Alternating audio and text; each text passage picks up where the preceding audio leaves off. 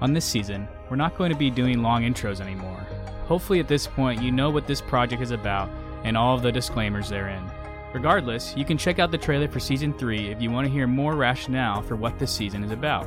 I am so glad to have Sarah Schwartz back on the podcast today, guys. We are going to be talking about modesty. She has a lot to share on this topic.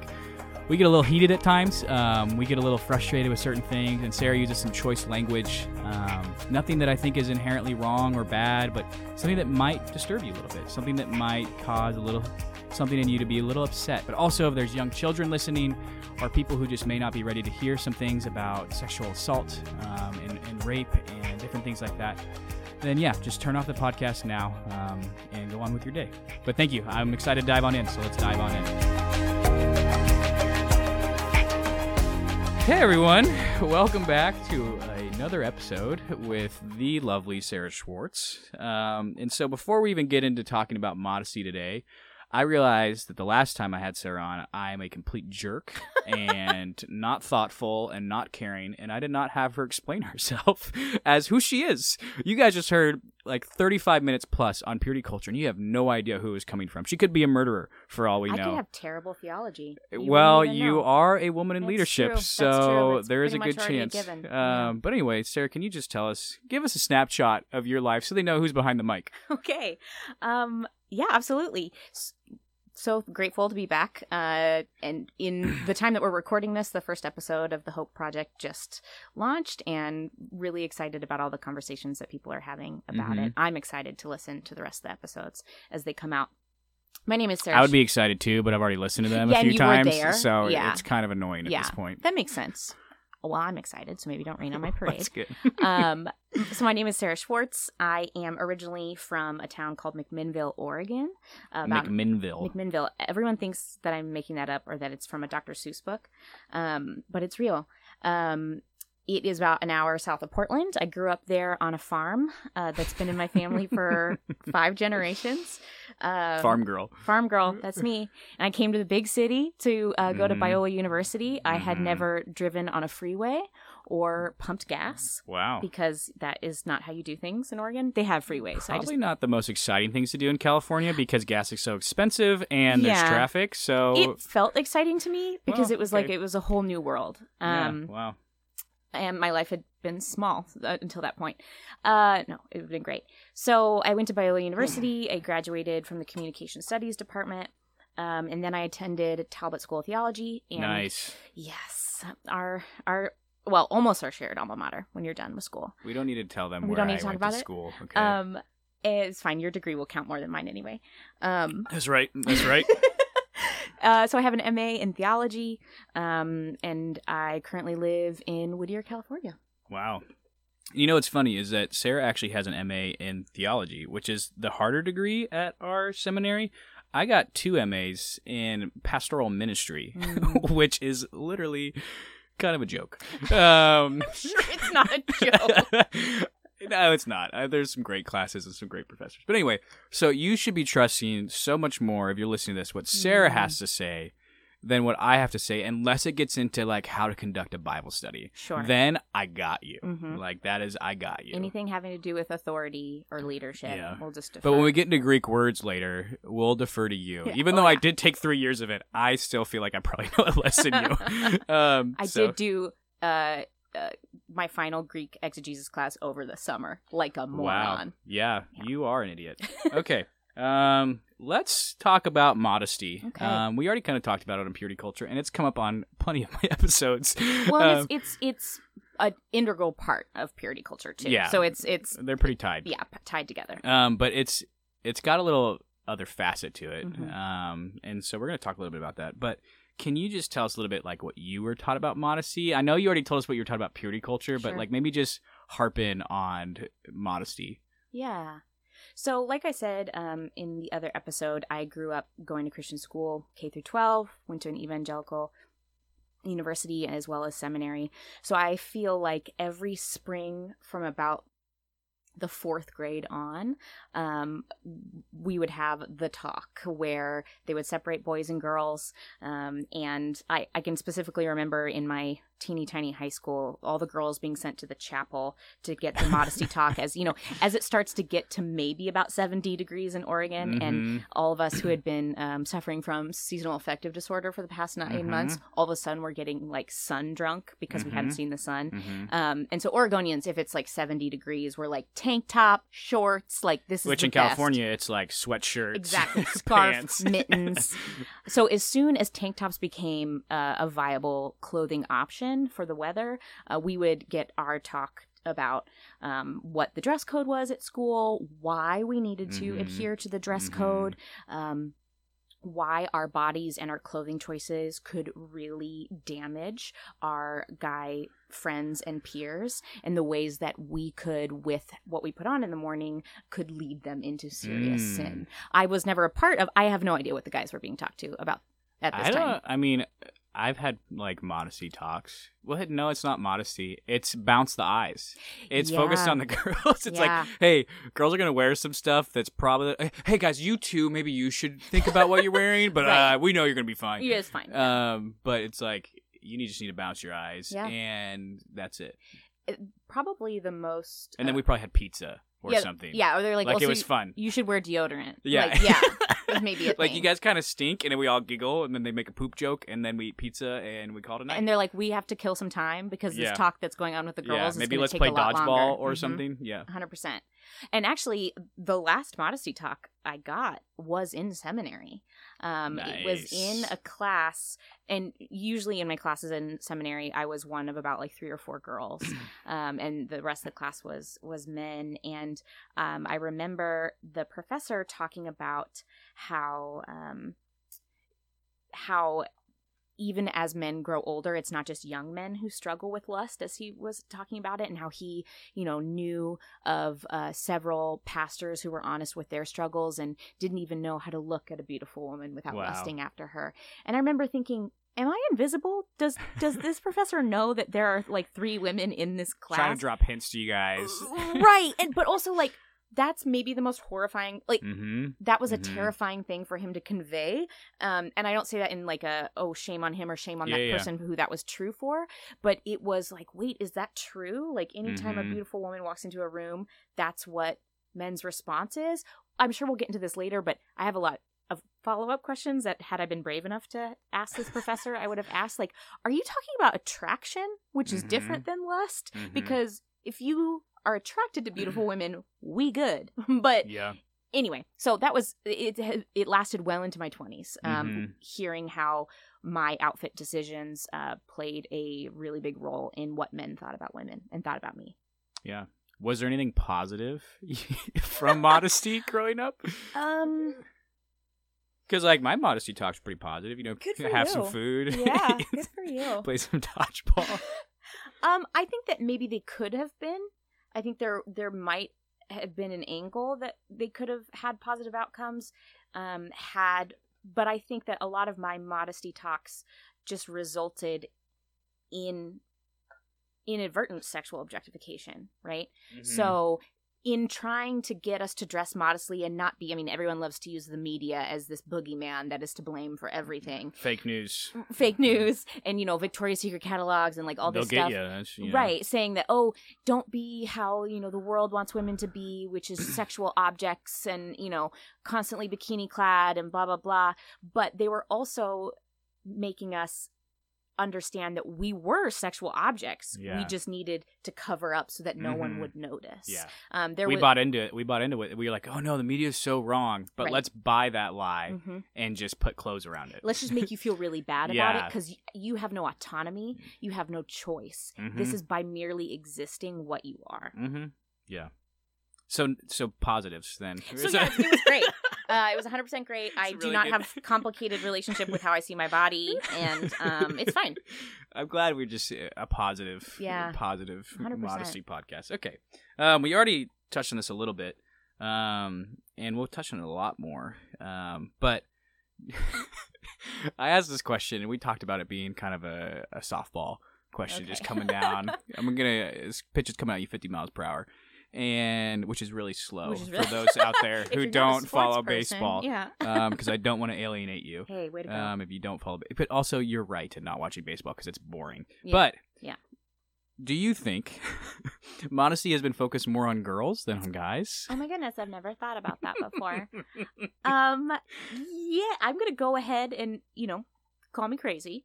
Uh, I'm gonna say yes. Wow. That we have largely focused on modesty talks, uh, modesty books, modesty seminars, Mhm. modesty rules, even dress codes. And all the covers of the books are pink, so you know who it's so you know to. who it's for, and usually it's white women on the Mhm. cover, um, which is also interesting. That Mhm. that is uh, Because they are the most sexual. Mm, it, it's interesting because actually you'll read a bunch of a lot of different research and stories about how um, we actually fetishize and like over sexualize women of Mhm. color, partic- and even young women of color Mhm. um, are sexualized much earlier than their white counterparts. Mhm. Uh, but the people making money off of these modesty talks largely tend to be like white evangelicals. Mhm. Um, so I think that yeah, we have focused on modesty for girls and and not for men. Even though I know we'll get to what does modesty actually mean um, at some point, but I also think that that is largely because we have bought into the cultural narrative and uh, and slapped some Christian veneer on it and called it Mhm. holy. That women's bodies are all the time in all the spaces and places in which they exist sexual objects. Men's bodies get to have context. Uh, they get to be practical. They get to be useful. They get to exist in a bunch of different spaces. And an article that you and I uh, talked about earlier um, uh, talked about how on the beach, you know, men can be showing as much skin as Channing Tatum in Magic Mike, um, but no one seems to be that concerned about it because it Mhm. makes sense because you're Yeah. on the beach. Mhm. Or if you're participating in athletics or, you know, X, Y, or Z, men's bodies don't always exist in a space in which they're seen as sexual, but a woman's body is always, always seen as a sexual Mhm. object, which is Mhm. why it would then logically make sense that we would uh, address modesty talks more prim- primarily at women rather Well, there, there's not a place for women to show any more of their skin or their body without it being showing more sexuality. right. Be- For men, it's like I go on the beach and I take my shirt off once I get comfortable, you know, with my body because you know, Italian man, you know, we're not great at you know trimming down our belly fat, so. We got good legs, but that's pretty much it. Um, because we walk everywhere because Mhm. we're you know in the Italian hills, and Sure. so when I go to the beach, it's just like, oh wow, this is functional. Like I take my shirt off and show more of my skin because I feel the the ocean breeze, or I'm about to go in the water and I don't want to wear a lot of clothes because Right. it's gonna feel all gross when I come out. Or I'm getting sweaty, and so I don't want to have more clothes making me hotter and warmer. But for women, it's like, oh my gosh, have you seen? right. you see that girl over there? Do you see how skinny her bikini is? Or do you Mhm. see, wow, she's not wearing a one piece? Right. Um, so maybe even let's dive into a little bit about church. Like church, you ever go to like on a church beach trip? I know you're from the Northwest. Yeah. Um, first of all, it's the coast in the Northwest, not the beach, um, because it's freezing. Yeah. And if you were maybe lucky enough to go on a trip to the beach on the three days out of the year that you could Mhm, maybe be in a The swimsuit, three days of sun out of the whole year. like even when it's sunny at the beach, it's still very cold. hmm So, and also we've got that uh, Pacific Ocean coming off the coast of Alaska. So, I don't recommend getting in the water because you'll freeze. But also, we had events where you could be in a Pool swimsuit parties, at pool yeah. parties, whatnot. Um, yeah, it was always one pieces or you know mission trips that I went on. Um, if if you were bringing a swimsuit or there was a pool or whatever, um, it was always one pieces. Um, I'm pretty sure no boys ever got told what they were could or could not wear. And then if you happen to be the girl who forgot that that was the rule, You got to wear a t-shirt. you get to wear a you get to wear a, A dark colored t-shirt, t-shirt. which also I don't know feels even if it's dark color feels counterproductive because It just feels slimy. it- yeah, it's slimy and gross. Um, but yeah, so that was my um, experience there. It I know we talked about this in the last um, podcast as well, but I've been at church events where I wasn't in a bathing suit, but where my outfit was deemed Mhm. um, too immodest, uh, too revealing. your shorts were too short, or Right, my your was spaghetti straps low. were too spaghetti. Right. And and as I reflect back on that because several of those times happened when I was a minor, I'm very I'm even more disturbed now than Mhm. I was then um because Because you're you're sexualizing a minor. you're sexualizing a minor um which is troubling on a variety of levels, but then also you're sexualizing her in your own head and heart, Yes, but then yes. you're communicating to her too early that Mhm. she is a sexual object um, and making her feel shame about her body. it's interesting that okay, so society has this thing that sex is the best thing. It's the Mhm. most important thing. And so sexual pleasure is the most important thing you can have. And so we market things by trying to provide sexual pre- pleasure. And so that's why we have women models, the Carl's Jr. commercials, um, different things like that. And so the church saw that. And the response, instead of saying, how about we think about women's bodies differently, Mhm. it was just to cover it up. Yeah. Um, and so when you, I think of some churches where it's like they have a pool party or something, it's like, hey, we don't want to be like these negative churches who are just telling women they have to cover up. So what we're going to do is we're going to tell the men to cover up too. Right. Um, and everything is fixed. yeah, it's it, but it's the same thing that the first step. It's just step two where it's like, okay, that's bad. We shouldn't just you know be unequal towards women. We should have the men wear shirts too when they're swimming. right. And it's like, okay, what if instead of we just keep on doing the same thing but in a different way, what if we think about it in a completely different way entirely? Right. Um, instead of just viewing it as like, okay, that's unfair to women, so let's cover the men too. Yeah. And it's like now no one wins. We have to go back even further and say maybe some of our fundamental assumptions about this conversation are wrong. oh, good segue. Good segue. So, with that awesome segue, um, what does the Bible say about modesty, Sarah? Let's break out your Greek lexicon oh yes, and all of your your Greek adverbs and past participles. Oh my goodness. And can you explain to us what what actually is modesty in the Bible? Because the Bible talks about modesty. We're not Right. here saying that the Bible doesn't talk about Oh, modesty. No, it does. absolutely does. Yeah. And so it's something that we should follow. If Yeah. the, the Bible lays out what modesty is, we should seek to follow it. So Right. what exactly is it though? So first, I'll go into what we've largely uh, agreed it, what we think the bible says about modesty or what the, Mhm. the general consensus is. Um, largely in conversations in western evangelicalism that center around modesty. Modesty is um, covering up your body. Usually women com- covering up their bodies so men won't have bad sex thoughts Nice. right so you should cover up so that men Can we have good sex thoughts? um only in the context of marriage so if uh, I like, wow, she's really hot. I want to marry her. Is that okay? We'll get into that later. Uh, but w- the ways that we talk about modesty is that it is women's responsibility to cover up, or else Mhm. men will be forced to lust after them. I will have to. I will have to. Um, and we'll get into this later, but we don't distinguish between what's the difference between sexual attraction and lust. So it's very complicated and messy, and everyone is using these terms, but pretty much none of them mean what we think they mean. But the Bible does talk about modesty. Um, and in the, so in particular, I think of a passage in First Timothy where Paul is uh, writing to the church and he's talking to, he's talking to men and women in the larger context of this passage. Um, and actually in First Timothy 3, I believe the next chapter over, he uses the same Greek verb for modesty, but he's actually talking to men about their conduct Mhm. in the church. But in, in Mhm. the particular passage that a lot of people cite, where he, Paul talks about um, women not braiding their hair, wearing gold and pearls, dressing modest, Adorning themselves. Adorning themselves, right. Pearls. but instead they should, you know, dress modestly, ex- etc cetera, et cetera. Um, that Greek verb actually uh, refers to orderliness or Mhm. um, humility or um, what is the Greek word? Oh, of course you were going to ask me this. It comes. It's derived It's from, cosmos. From cosmos. cosmos, but I can't remember. I don't know what the It's it's it's rooted in cosmos is universe, Right. and so it's rooted in universe, and the universe was viewed as this orderly Right. kind of thing. So when God orchestrated the universe, it was an ordered process. So when He uses the variation of cosmos, which was like cosmonia or something weird, something like that. um, he's talking about hey, where it, like be in an ordered way. Yeah. he's talking about orderly hmm ways of wearing apparel and clothes. Which, if you're looking at the context of Paul's letter and even um, the main points of that chapter, Mhm. makes the most sense when Mhm. you're trying to understand what the passage is Mhm. talking about. So, largely, what Paul is addressing is wealthy women who are flaunting their status, fla- flaunting their class and their wealth in um, a church where the most scandalous, wonderful thing about um, the early church was that it was a gathering of a bunch of people who did not belong together Mhm. um, who were different races, who were different socioeconomic statuses, who had different faith backgrounds, people who had every reason to mistrust, even revile each other, were coming together in this tremendous um, act of unity, which was the Lord's Mhm. Supper, right? Which Mhm. was table fellowship. Um, Mhm. So that is that is the primary scandal of the early church. Well, because it's tied to when when Paul talks about kind of the rich people waiting for the poor people Right. to eat the In meal. First Corinthians. And because these rich people are getting drunk before the poor Mhm. people get off of work. Yeah. So these poor people are showing up because they had to work all day. The rich people didn't.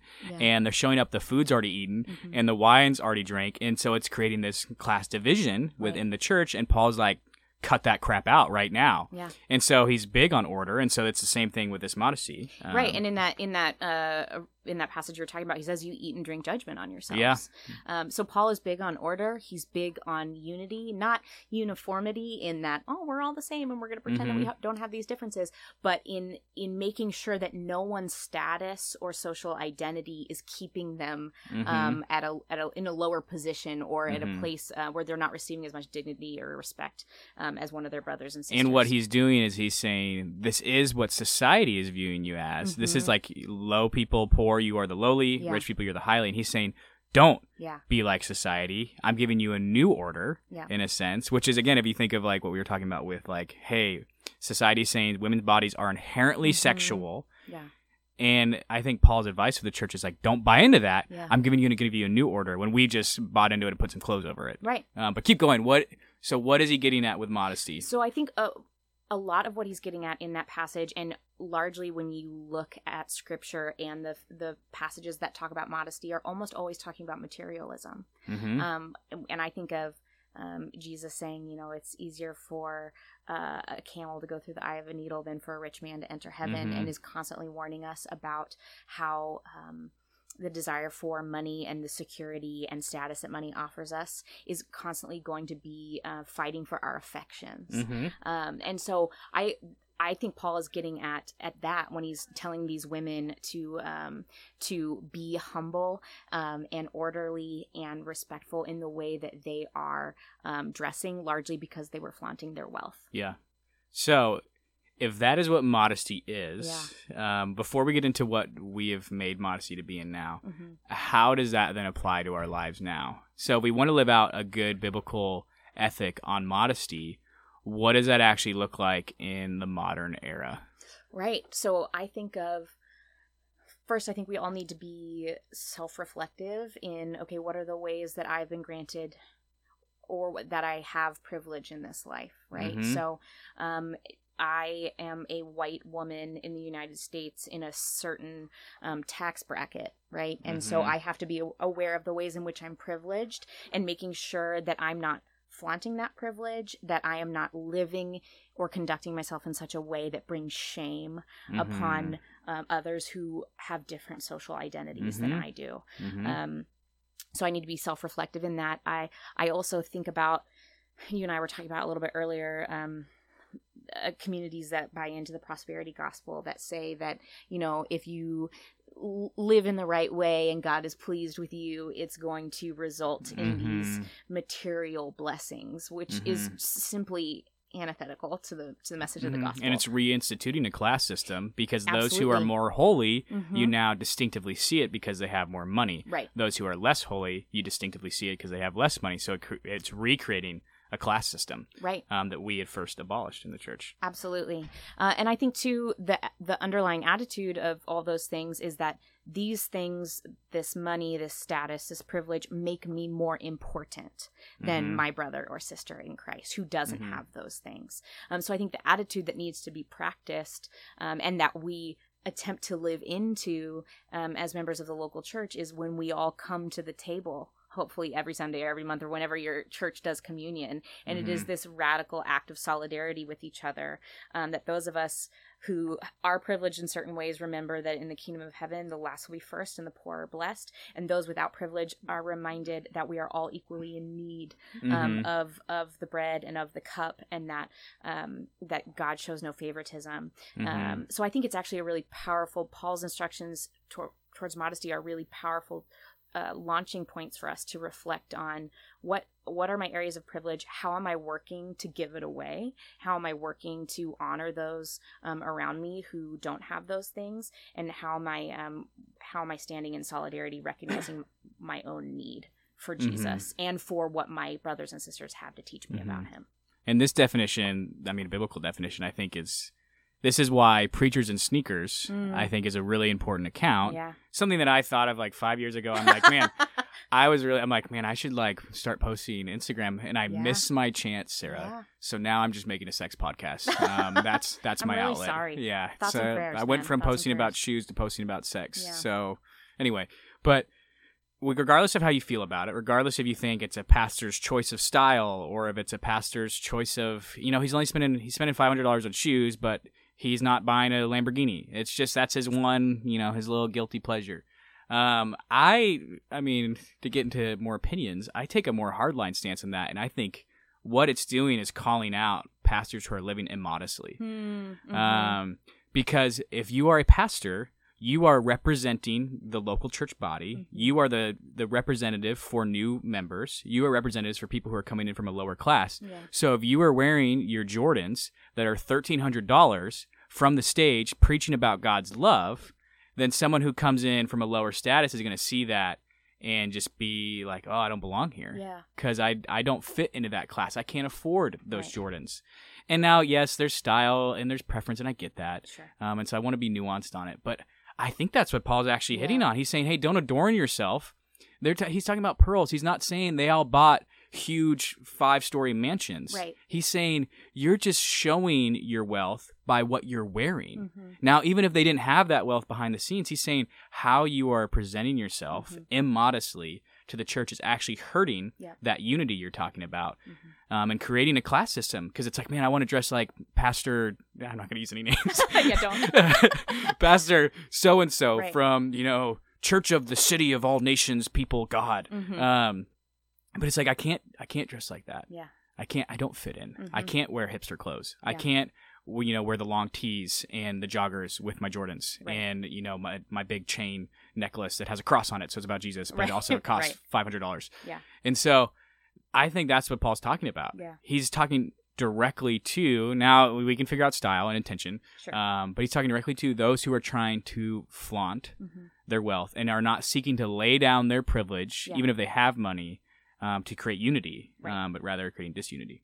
and and like always um paul is bringing us back to the attitudes of our hearts Mhm. right um because it's possible to to um I think what he's trying, really trying to get at with these women, is their desire to make themselves seem grand or more Mhm. important Mhm. than their brothers and sisters Mhm. in their church community. Right? We always want to make it about these outward expressions, which are important, and we need to talk about, um, Mhm. and and rules that you know we should Mhm. abide by and whatnot. Mhm. Um, but all of that is meaningless if our posture towards Yeah. our brothers and our sisters is not one of humility and not one of um, seeking to see Jesus in them Mhm. and learn about Jesus through them. Well, it's like you were talking about before we recorded, where you're at a church where the titles are very important to them. Yeah.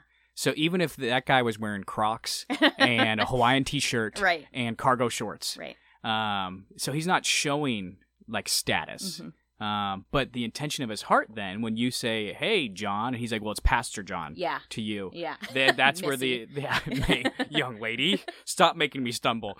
Uh, put a put a sweater on. How dare you?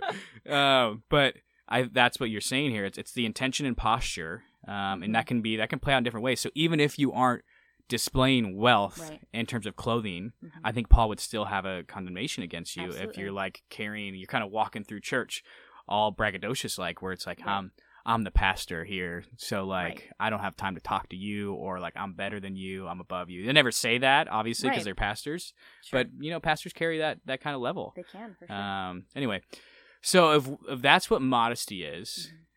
then clearly we've gotten wrong when we use that term modesty in the modern era. Um, but what if they're what the modesty is trying to get at? It's the right thing, but it's the wrong name. We gave it the wrong title. Yeah, Um, so what if we're we still should be telling girls they need to cover up in their sexual or whatever?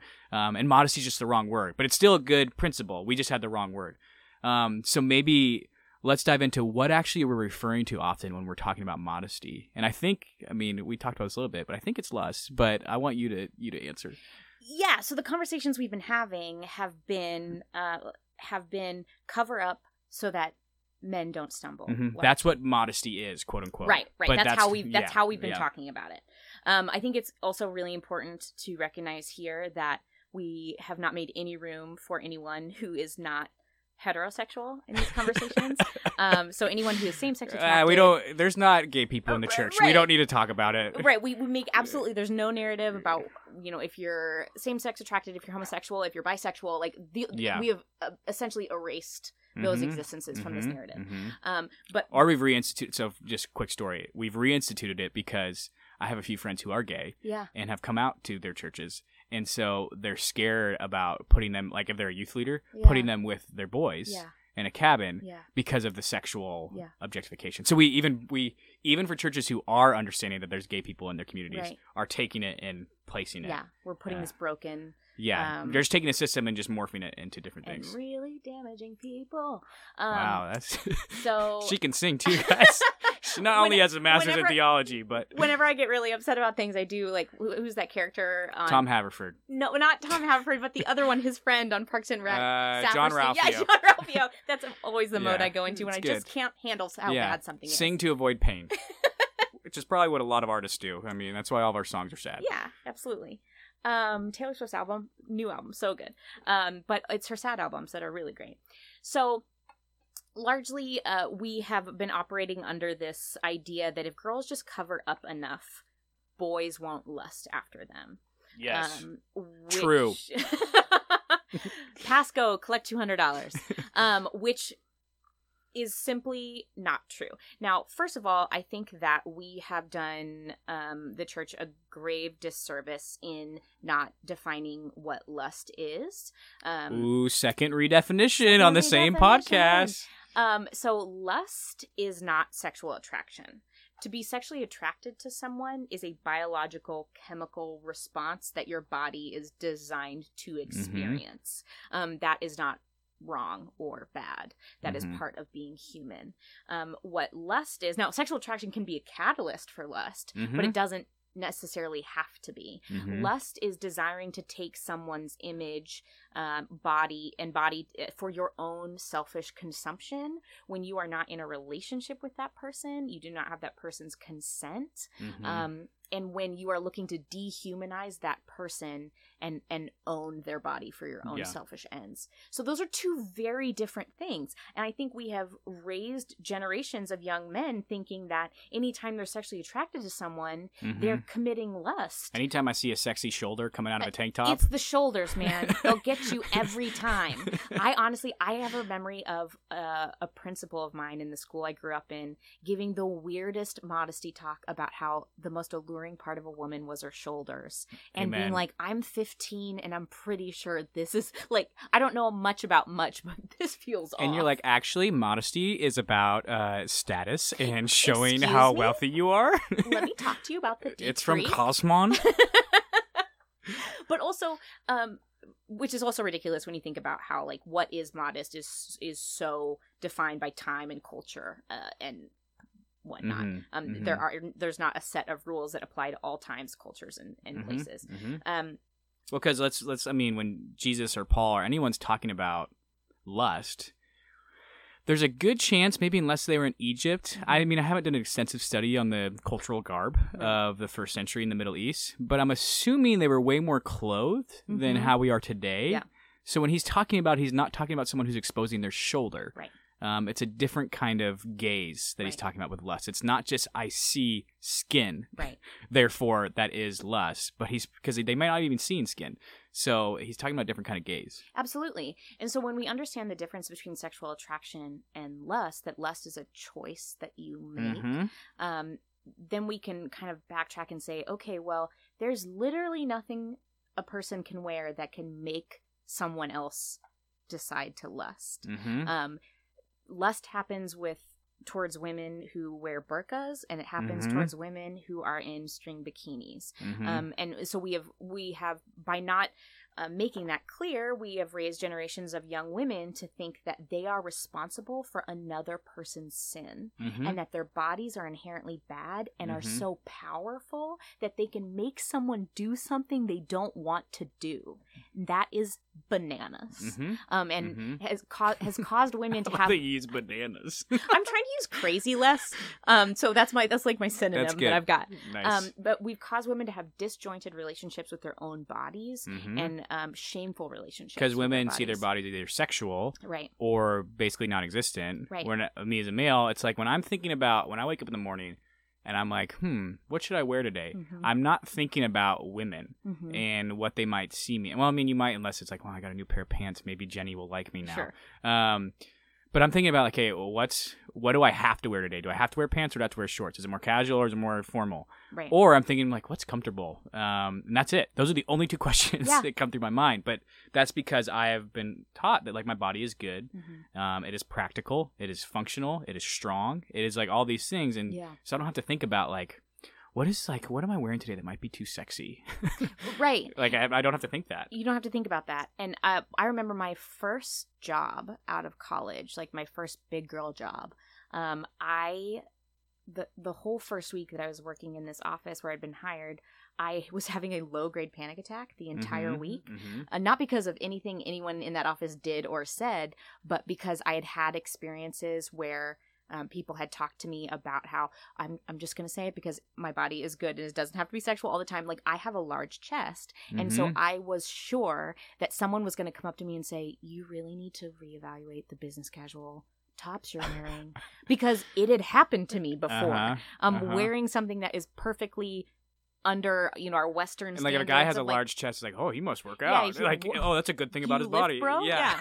um and i had a low grade panic attack that whole week because i was so sure just because in business casual attire a large chest is always going to be a large chest. There's no hiding it. That Mhm. someone was going to, that i was going to relive these moments i had in my youth where someone you know pulled me out of class or pulled me into a corner to say like excuse me can you maybe rethink your outfit? and da da da. Um and so i think about it in all the places and spaces that my body takes up. Like i i can think of I went to seminary for four and a half years because I was working full time, and um, I would subconsciously wear clothes that hid me Mhm. um, because I didn't want to remind anyone in the room that I was a girl. Mhm. there was one day where I went right from work to class, and I had kind of forgotten when I was getting ready, and I was wearing a dress and I was wearing lipstick, and I remember thinking, "Oh no! like I Oh, have to go to yeah. class after." and you're gonna this." make pastors sin. and I it wasn't even so much that it was because it was modest enough to go to work, but it was Mhm. like don't remind them that you're embodied in a female way Mhm. because that disqualifies you Mhm. from seminary. Mhm. um and so to to be embodied in a female form is is problematic. Yeah, I mean, I just I can't I just can't even relate like at all. Yeah. Like it's a completely foreign thought process. And the more I've talked to women, it's more it's just like, yeah, we all think about this almost every day. You don't walk to your car at night with your keys between your knuckles. oh, yeah, there's a lot of things that I don't think about. Um, my privileges. Yep. And I'm going to lay those down for the sake of modesty. Thank you. Um, but it's, it's just hilarious because I have this friend. He's the classic example of the functional or comfortable Mm. uh, dichotomy for, for men in, in clothes. Um, his name's Sam, and he's going to listen to this at some point. Hi Sam. Um, hey, Sam. Um, but he literally, if he's not going to his accounting job, then he is wearing basketball shorts and like a, yeah. a soft cotton t-shirt. Mm-hmm. His only two outfits are like the dress up for work Yeah. and the chill, like Yep. not work. And so it's crazy that women, it's like you have to be thinking in every situation Mhm. and every occurrence, am I going to cause either someone to view me the wrong way, Yeah. um, whether that's just even unprofessionally, Yeah. um, or are they going to lust after me? Am I giving off signals that I want to date them, Right. or that I'm interested, or that I'm looking? And like that's just not a thought. And I think it's because it's wrong. That's guys feel sexual attraction from looking at a woman Mhm. um, if they are heterosexual. That's just And that's happens. fine. That's fine. Yeah. That's awesome. Um, it's a good thing. Yeah. But that can literally a girl can wear anything. Mhm. And a guy, if he wants to think she's attractive or his, his eye just catches her, he will think she's attractive. It doesn't matter if she's wearing a sweatshirt Yeah. or wearing a tank top. Yeah. Um, and so that can't be the part that's a sin. Right. That just can't Mm-hmm. because it doesn't matter what she's wearing. I'm Right. going to think she's hot. Yeah. um, that's just how it is. Yeah. And so, even I hate the word hot. I, I hate that I just used that. Um, but for the sake of the yeah, podcast, context. Yeah, absolutely. um, but it, but the the blame then Mhm. is on the women. Right. It's it, Paul. I mean, in if you think of like Christian culture, like men, be leaders, be strong, be Mhm. courageous. Oh, you're warriors. headship, You are you are but then as soon as it comes to a woman's body, I have absolutely no leadership, Yeah. no courage, like courage, don't no have the the strength. spirit because you don't. I don't have, the fruit of self-control. yeah, I don't have self-control Mhm. and it's like we teach our men to have self-control in almost every other area. Yeah. But then when it comes to sex, it's all of a sudden it's not really a self-control thing, it's just kind of a maintenance thing and it's a girl's fault. Right. Absolutely. And I'm really glad that you brought that up because the to the leap from oh you were wearing a revealing shirt and it made him lust after you to oh you were wearing a short skirt so what choice did he have but to rape you is a Mhm. very short It's not leap. it's not a big leap. It's not a big leap at all. And so Mhm. we are actually reinforcing rape culture Mhm. by telling young women that they are responsible for men's choices. We are also communicating to young men that they are base creatures who um, don't have the capacity for empathy or self control, which is not been the case of men I've known and Mhm. loved in my life. Um, I I always like to say that I mean it's no uh, secret that I'm a feminist, um, but that my feminism is largely informed by the wonderful men that I have in my life because I don't Mhm. buy into the narrative that says that you know boys will be boys, which is usually boys will be terrible. Mhm. Um, like I think that men are human in the same way that women are human, and, and men are just as dehumanized as women are. It's just in a different in different in ways, right? different They lose their humanity in a Uh-huh. different way here. We don't have any emotions. We don't feel pain. Yeah. We don't feel hurt. right, Um, and you can't control your body. hmm Um, so I think it's really important that we shift the narrative about modesty because we are actually reinforcing a narrative that blames women for violence perpetrated against them. Well, it's like if I'm walking to a restaurant, let's say at nine o'clock to meet a friend, Mm-hmm. and I was checking my phone because I got a text, and it's an iPhone. It's an iPhone seven, so it's not that new. It's not that cool. and I probably I'm actually leaving Apple after this because it's consumerism. Yeah. Um, but anyway, say I do that, and three guys come up from behind the dumpster because that's the prototypical prototypical scene, and they beat the the crap out of me. Yeah. I don't want to swear. Not- I, haven't today, sworn. I haven't sworn yet on the podcast, and so I'm, I'm good, doing good so far. Um, so they beat the absolute crap out of me, and they just do that. Not for a second would anyone blame me because oh you're carrying too expensive of a phone. Right. That it's somehow your fault. You had it out in the open. Yeah, maybe next time don't have a phone. Yeah. No one would say that. No one would say that. But it's it's the same thing and uh, people who would say it's not no how dare you say that some of my modesty codes leads to rape culture it's like if you can't see the Mhm. slight jump Yeah. it's not like you're saying it's not big then you are perpetuating rape culture um, you are helping brock turners Yep. go free Yeah. um, because brock turner's a good kid yeah. um, has a whole and maybe he was a good kid Yeah. in some capacities, but he wasn't here Not at all, and he deserves to be punished for that because if that happened once, that means it's in him. hmm Um, and so it just enrages me that we blame women, hmm that we accuse women, that it's their fault. Um, when it, who's the one that's the perpetrator? Right. You are literally it's the man who's f- being the physical one. Mhm. He's the one that's aggressive. He's all these things, and it's somehow, well, if you didn't wear a skirt, she would have probably been raped if she had a sweater on Right. if she was wearing full on pants, and girls have been for centuries. Women in burqas have been Yes. sold into sex slavery. so the idea yeah. that it's somehow your clothes, yeah, I'm glad you brought that up because that is a that brings the the strength Mm-hmm. of why we're talking about this because it's like okay, at the end of the day, it's just clothes, Sarah. Right, right. Why does this Right. matter? Mhm. Um, that's why it matters. That's why it matters. Um, exactly. Yeah, I'm frustrated. it's yeah, it's very it's very important to talk about, um, especially in the era of Me Too and Church Too, and and just in the same ways that purity culture is not unique to Christianity, in that purity culture exists the yeah, world over. There's non Christians that are saying it's because what she was wearing. Oh. It's not just Christians that are doing this. Right. It's I mean, it was only in recent history that, you know, rape shield laws went into effect which Mhm. meant that uh, defense attorneys couldn't ask women who'd survived sexual violence Mhm. about their sexual history Yeah. um, on the stand um, in order to say that either she wasn't assaulted or she deserved to be assaulted. So this Yeah. is a systemic problem no matter where Mhm. you go, but it is particularly dangerous dangerous in Christian circles because we have stamped it with the approval of God. Yeah, and that's the difference. yeah. Because schools, I mean, your principal is making you go home because of like Right. my sister got sent home all the time, and Yeah. she wasn't even wearing that immodest quote unquote of clothing. And so schools are doing it too. Mhm. Secular, it's it's it's in the culture. Yeah. But the difference is, is when you tell people God Mhm. thinks you're sinning Yeah. by wearing that. God hates your body. Mhm. God thinks you're either inherently sexual or you're inherently sinful. Those are the two options. That adds an extra weight of guilt, Mhm. an extra weight of Yeah. shame, um, an extra weight of like, you just have to go throughout the rest of your life just being terrified Mhm. of you can't interact with men without immediately becoming something that you've done wrong. Mhm. That you literally could be the most holy, pure, righteous person, and it's still your fault. Yeah. Um, and even for girls who aren't the most holy, righteous, or pure, it doesn't mean it's their fault either. No. Um, which is exactly what you're saying. Okay, so let's move. Let's move towards the end here. Let's get out of the anger, and we don't just want to deconstruct and talk about bad things, Right. because we have enough podcasts that are doing that, and I love them, Yeah. but also hate um, that they're giving us nothing to work with after they destroy Yeah. things. So, if you were talking to girls today, because it, honestly, the modesty talk really ends after 25, it's still subconsciously there. Yeah. Um, I think it's still very much embedded. It's still embedded in like rape culture Sure. and different things. But the in f- terms of formal teaching, um, it probably ends around 25, Yeah. I would assume, after the end of like seminary college. Mhm.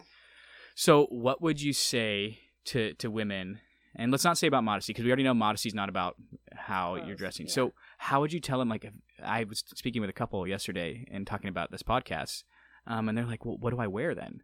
Yeah. What do I do? Yeah. What?" So, what would you say to them? What should what should they wear, quote unquote? Right. Right. And that that's a really good question that I think a lot of us who so when you take away the dress code, uh, then what are the rules? Yeah. Uh, and we want to be told and if I don't have rules, then I can't. I, I can't function. Um, we, because it's easier to be told here's the set of rules than it is to adjust the way that you view your fellow man. Um, it's a taller order to Mhm. adjust the posture of your heart.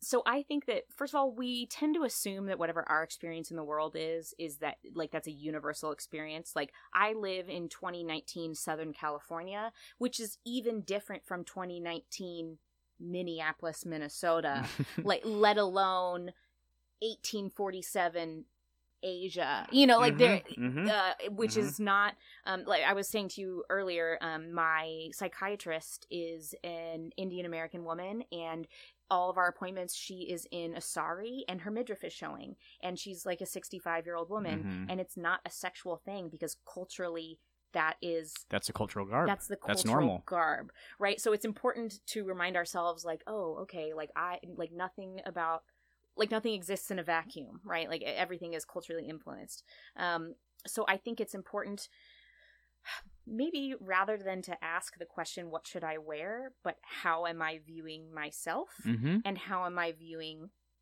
other humans other Mhm. people because i think of in my own time um, I mean, I'm not that old. I'm only 28. But uh, in my time growing up in evangelicalism, I've definitely been the modesty police. Like, I've Mhm. definitely held attitudes of being morally superior to the Mhm. girls who are Mhm. wearing things that I wouldn't wear. Mm-hmm. So, me, I think the first question always has to be like, what am I doing about myself and my Mhm. attitudes towards Mhm. myself and towards my brothers because if you're if you're judging another girl for what she's wearing, that Mhm. probably means you already judged yourself. right, Because most of the time, hateful thoughts towards others starts with a hateful thought towards ourselves. Absolutely.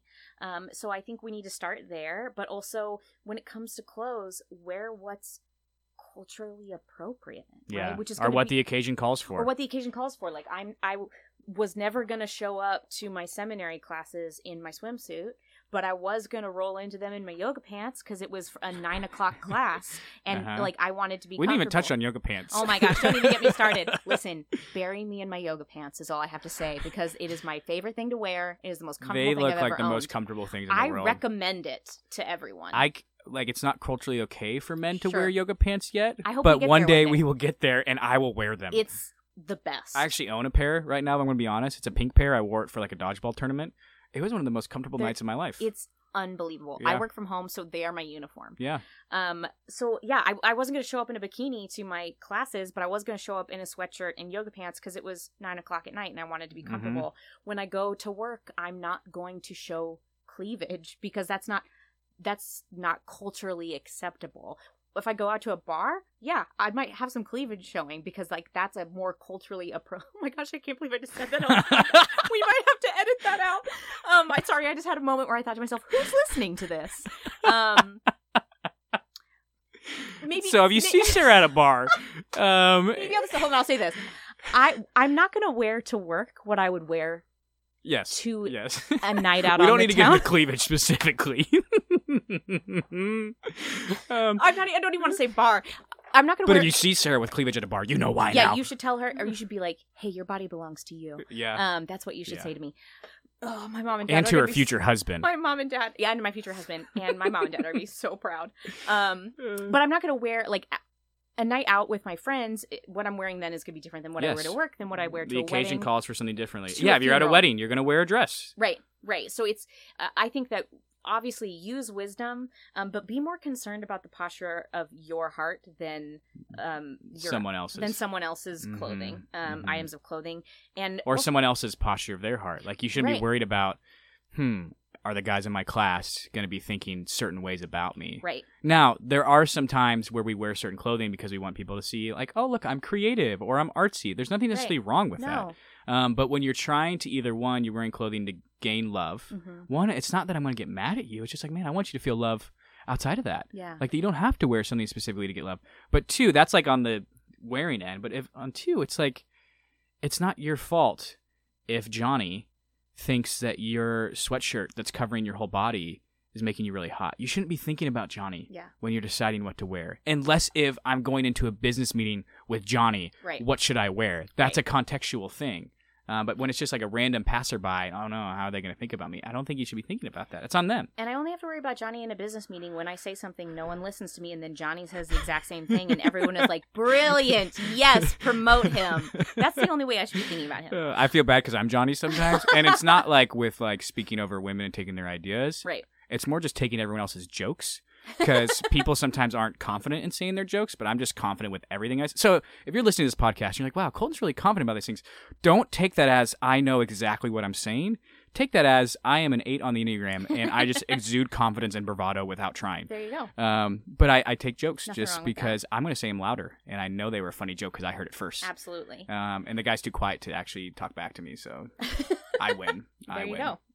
Well, and I think it's important to like. I think my own journey out of modesty culture has allowed me to like myself more than I ever have. Um, Mhm. Because coming out of the mindset that my body was a source of shame or that could be a tool for sin, I actually can delight in who God made me to be and how He made me to look. And um, I can take joy in that now in a way that wasn't possible for me hmm um, when I still thought that I was merely a sexual object. Yeah. That's good. What would be your hope for the church in talking about this? Because again, we can try to change secular culture. We can try, Sure. um, but it has to start in house first. Yeah. Like we can't just go to schools and tell principals that they can't send girls home for wearing uh, tank tops. Although you should, you should go do that. should do that. Um, but you can't force them to change. But the church, we have some ownership in it. Mhm. Like we are a part of this body. There's a unity here. Um, so how should the church, again, not be talking about modesty because modesty isn't what we're talking about actually today, um, but be talking about how women and men, but mostly women, are wearing clothes, Yeah. or clothes, and what? How should we be approaching kind of the whole lust and Yeah. clothing debate? What I would love to see in the church, um, again, like I said at the beginning of this, I don't know what they talk to boys about when they split us up. And I'm here to say I don't know what they talk to boys about because I was in those meetings. And I don't remember a thing other than Sure. to bounce your eyes. That Right, was it. That's right. the only thing most guys have work out for you? internalized. that, that that that works, right? Um, I still think girls are attractive. okay. Well, Um, clearly a fail. Then. and it doesn't matter what they wear; it Mhm. matters who they are. Yeah. Um. So if I think a girl's attractive, it doesn't matter what she's wearing day to day. I think she's attractive. no amount of bouncing your eyes will change that. It's not going to change that it's sexual attraction Yeah. rises up inside of me. Yeah. Interesting. Oh, weird. I thought that was a foolproof thing. No. What I would I do know that we won dodgeball games. Um, Well, my yeah. group of boys, because of all the sexual pent up, uh, like testosterone that was building, because we're all talking about sex, but like in a masquerading way. When we played dodgeball, we got a little bit of more oomph Yeah. in our throws. So absolutely. my my team's always won. Good for so, you. Yeah, Congrats. thank you. I, I would love to to have the next generation of young Christian men um, be told that with as much intensity as I was told to not wear a tank top, to have them told by men that they love and respect and look up to that they should see their sisters as full human beings, hmm uh, that they should respect them, that they should um, learn from them, that they have things um, to respect about them. hmm Uh, so that the idea of using their friends, their sisters, their girlfriends as an object for their own consumption is entirely foreign to them. hmm It's preposterous. It's insane. I respect and value them so much Yeah. that even for a second, and that it may happen, but even for a second, to lust after them, to objectify them, it should it should disgust you. right. It's just like if you have a, a really close friend that you look up to and, and admire and respect, and then someone asks you, "Hey, go steal five hundred dollars from them." Mm-hmm. That thought of betraying them that way should absolutely just Yeah. disgust you. Yep. Um, but we're not. I, maybe we're not teaching enough. Res- I mean, maybe Yeah. we're Yeah. not teaching enough respect of women to our men, so Right. that it's really hard then when it comes to objectification because we we don't have enough of a dignity with them Right. that I kind of just can use them. and that that should be like deeply rooted in our understanding of women fully bearing the imago dei of being Image of God for those of you who don't know who Latin. didn't go to seminary um, but bearing the image of god and being people worthy of our respect it always cracks me up when you see you know some news story breaking about s- someone a man who uh, turned out to be a sexual predator or someone Oh, saying shocking. something disrespectful about women and you these men come out of the woodwork and are like as a father of daughters or as a someone who respects their wife very much or who my mother raised me uh, you will never ever hear a woman say I thought men were garbage. And then my son was born, and it changed my life and how I view them. And now Mhm. I see men are people and worthy Mhm. of basic dignity Mhm. and respect. Like, I, I applaud people wanting to be like, women are great, but maybe you shouldn't have to be biologically related to one to see them Yeah. as a human person. So I, I want young men to, from the womb, be told that women are human people worthy of, of Mhm. respect and dignity. And I think, too, of like you were talking about Brock Turner earlier, who, for those of you who don't know, Brock Turner was convicted of raping an unconscious woman behind a building. He was Um, a labeled as a Stanford swimmer. Stanford swimmer. Yep, that's the most important thing yeah, to know. not a rapist, but a Right. Stanford swimmer. And he only got six months in jail. Three months because Oh. he got out on parole Sure. after three he months. He must be white. Um, he is white. he is white. but I, I think of um, the young men who actually stopped the attack. Mhm. Um, they were, I believe, they were um, exchange students from like Sweden or Norway or something. Which very interesting. That part of the world has trim- like such good sex education because it's all Mhm. about consent and respect Mhm. and dignity. Mhm. And these men stopped the attack. And I believe when they were giving their testimony, some of them even wept on the stand because they were Mhm. so horrified by what they saw. Mhm. And that's what I want that to be the mark of a of a of a man who's a believer. I want Oh, that to be a mark of discipleship. when you hear when you hear on the news a Harvey Weinstein case Mhm. or Bill Cosby or something, you as a Christian man, that should strike you to the core Mhm. as such a degradation Yeah. of someone who deserves so much value and respect that it rocks you to the core. And not your first thought should not be, but I really like that actor, or Yeah. he was a really great pastor though, or I wonder if she's lying. Right. Um, that should not be your first thought. Maybe you can get to that eventually. Yeah. Maybe you can have because there's nuance and complexity in our human Right. hearts and minds. But your first thought hmm and your deep thought Yeah. should be utter compassion and understanding and acceptance and listening. Right. I also, and you can edit this out later if you want, um, and I won't blame you. But uh, If I, I'm not editing out the cleavage comment, uh, I'm not going to edit this one out. sorry, mom and dad. Um, but I also think that uh, I remember a, a man that I follow on Twitter, um, Kyle Howard, tweeted out that what if evangelical men held um, the Imago Dei in their sisters in Christ so highly that when they heard their president uh, call a woman a dog, that they their first reaction was to weep.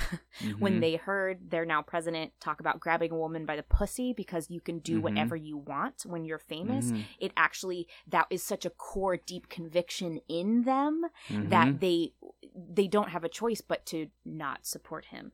Um, that to me is is a is a tremendous measure of whether or not you, you respect women or or Mhm. think that they have bodily autonomy. Mhm. Um, but that is also weirdly because we think that the only s- sexual ethics we have in Christianity is just stay a virgin until you're married. Mhm. Um, we've we've Mhm. missed it in that Mhm. context. Um, but also in in coming back to your original question, the church.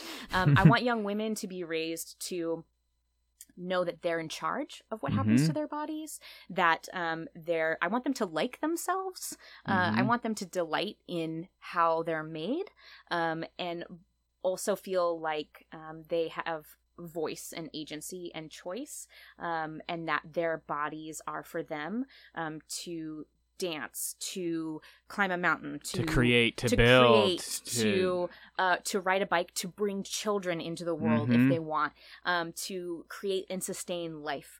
Um, and I want them to, I want them to find God in those places. Yeah. I'm not going to edit that out. uh, just so everyone listening knows that. And the reason I'm not going to edit out because I want to say this now. I'm going to say it at the beginning as well.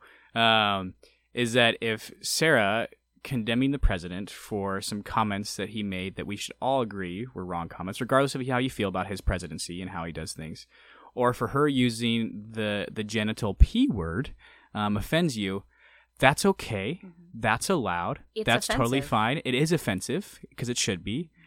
But two, if that makes you want to view her in a different way or view her as a filthy mouthed wife, um, which is Chrissy Teigen, um, that's okay. But I want you to be just as upset as the stories we just talked about about rape, Yeah. just as upset as those things we just talked about Brock Turner getting off after three months. If what Sarah said there upset you, that's okay. Yeah. But I would ask that you also get upset at what's happening in America and what's happening to our women. Amen. And so, with that, um, we're going to end this. and we're going to call it a podcast. Thanks, Sarah. I appreciate it. Thanks for having me. We hope that Sarah's words today gave you just a better understanding of what modesty is, a better understanding of what your body is and how it is good and how it is loved by God, and ultimately a hope for your sexuality, for your body, and for the choices of clothes that you wear from day to day. As always, we want to acknowledge that this episode may have triggered you. It may have brought up old sexual abuse, it may have brought up old negative sexual behaviors, it may have even stirred up old wounds. With all of these things, talk to someone you trust about it. Don't hold these things just to yourself. Bring people into your life and your sexuality. And again, if you could leave us a review or share this episode with someone you think it might impact, this all greatly helps us do what we are trying to do on this podcast, which is bring hope to those who are struggling with their sexuality, who are struggling with their sexual lives, who are struggling with even the idea of what it means to be sexual. And all these things, we hope that joy and peace and love and security and happiness and all the fruits of the Spirit rise up inside of you and give you the hope that you've been looking for in this topic. And as always, may the God of hope fill you all with joy and peace in believing, so that by the power of the Holy Spirit you may abound.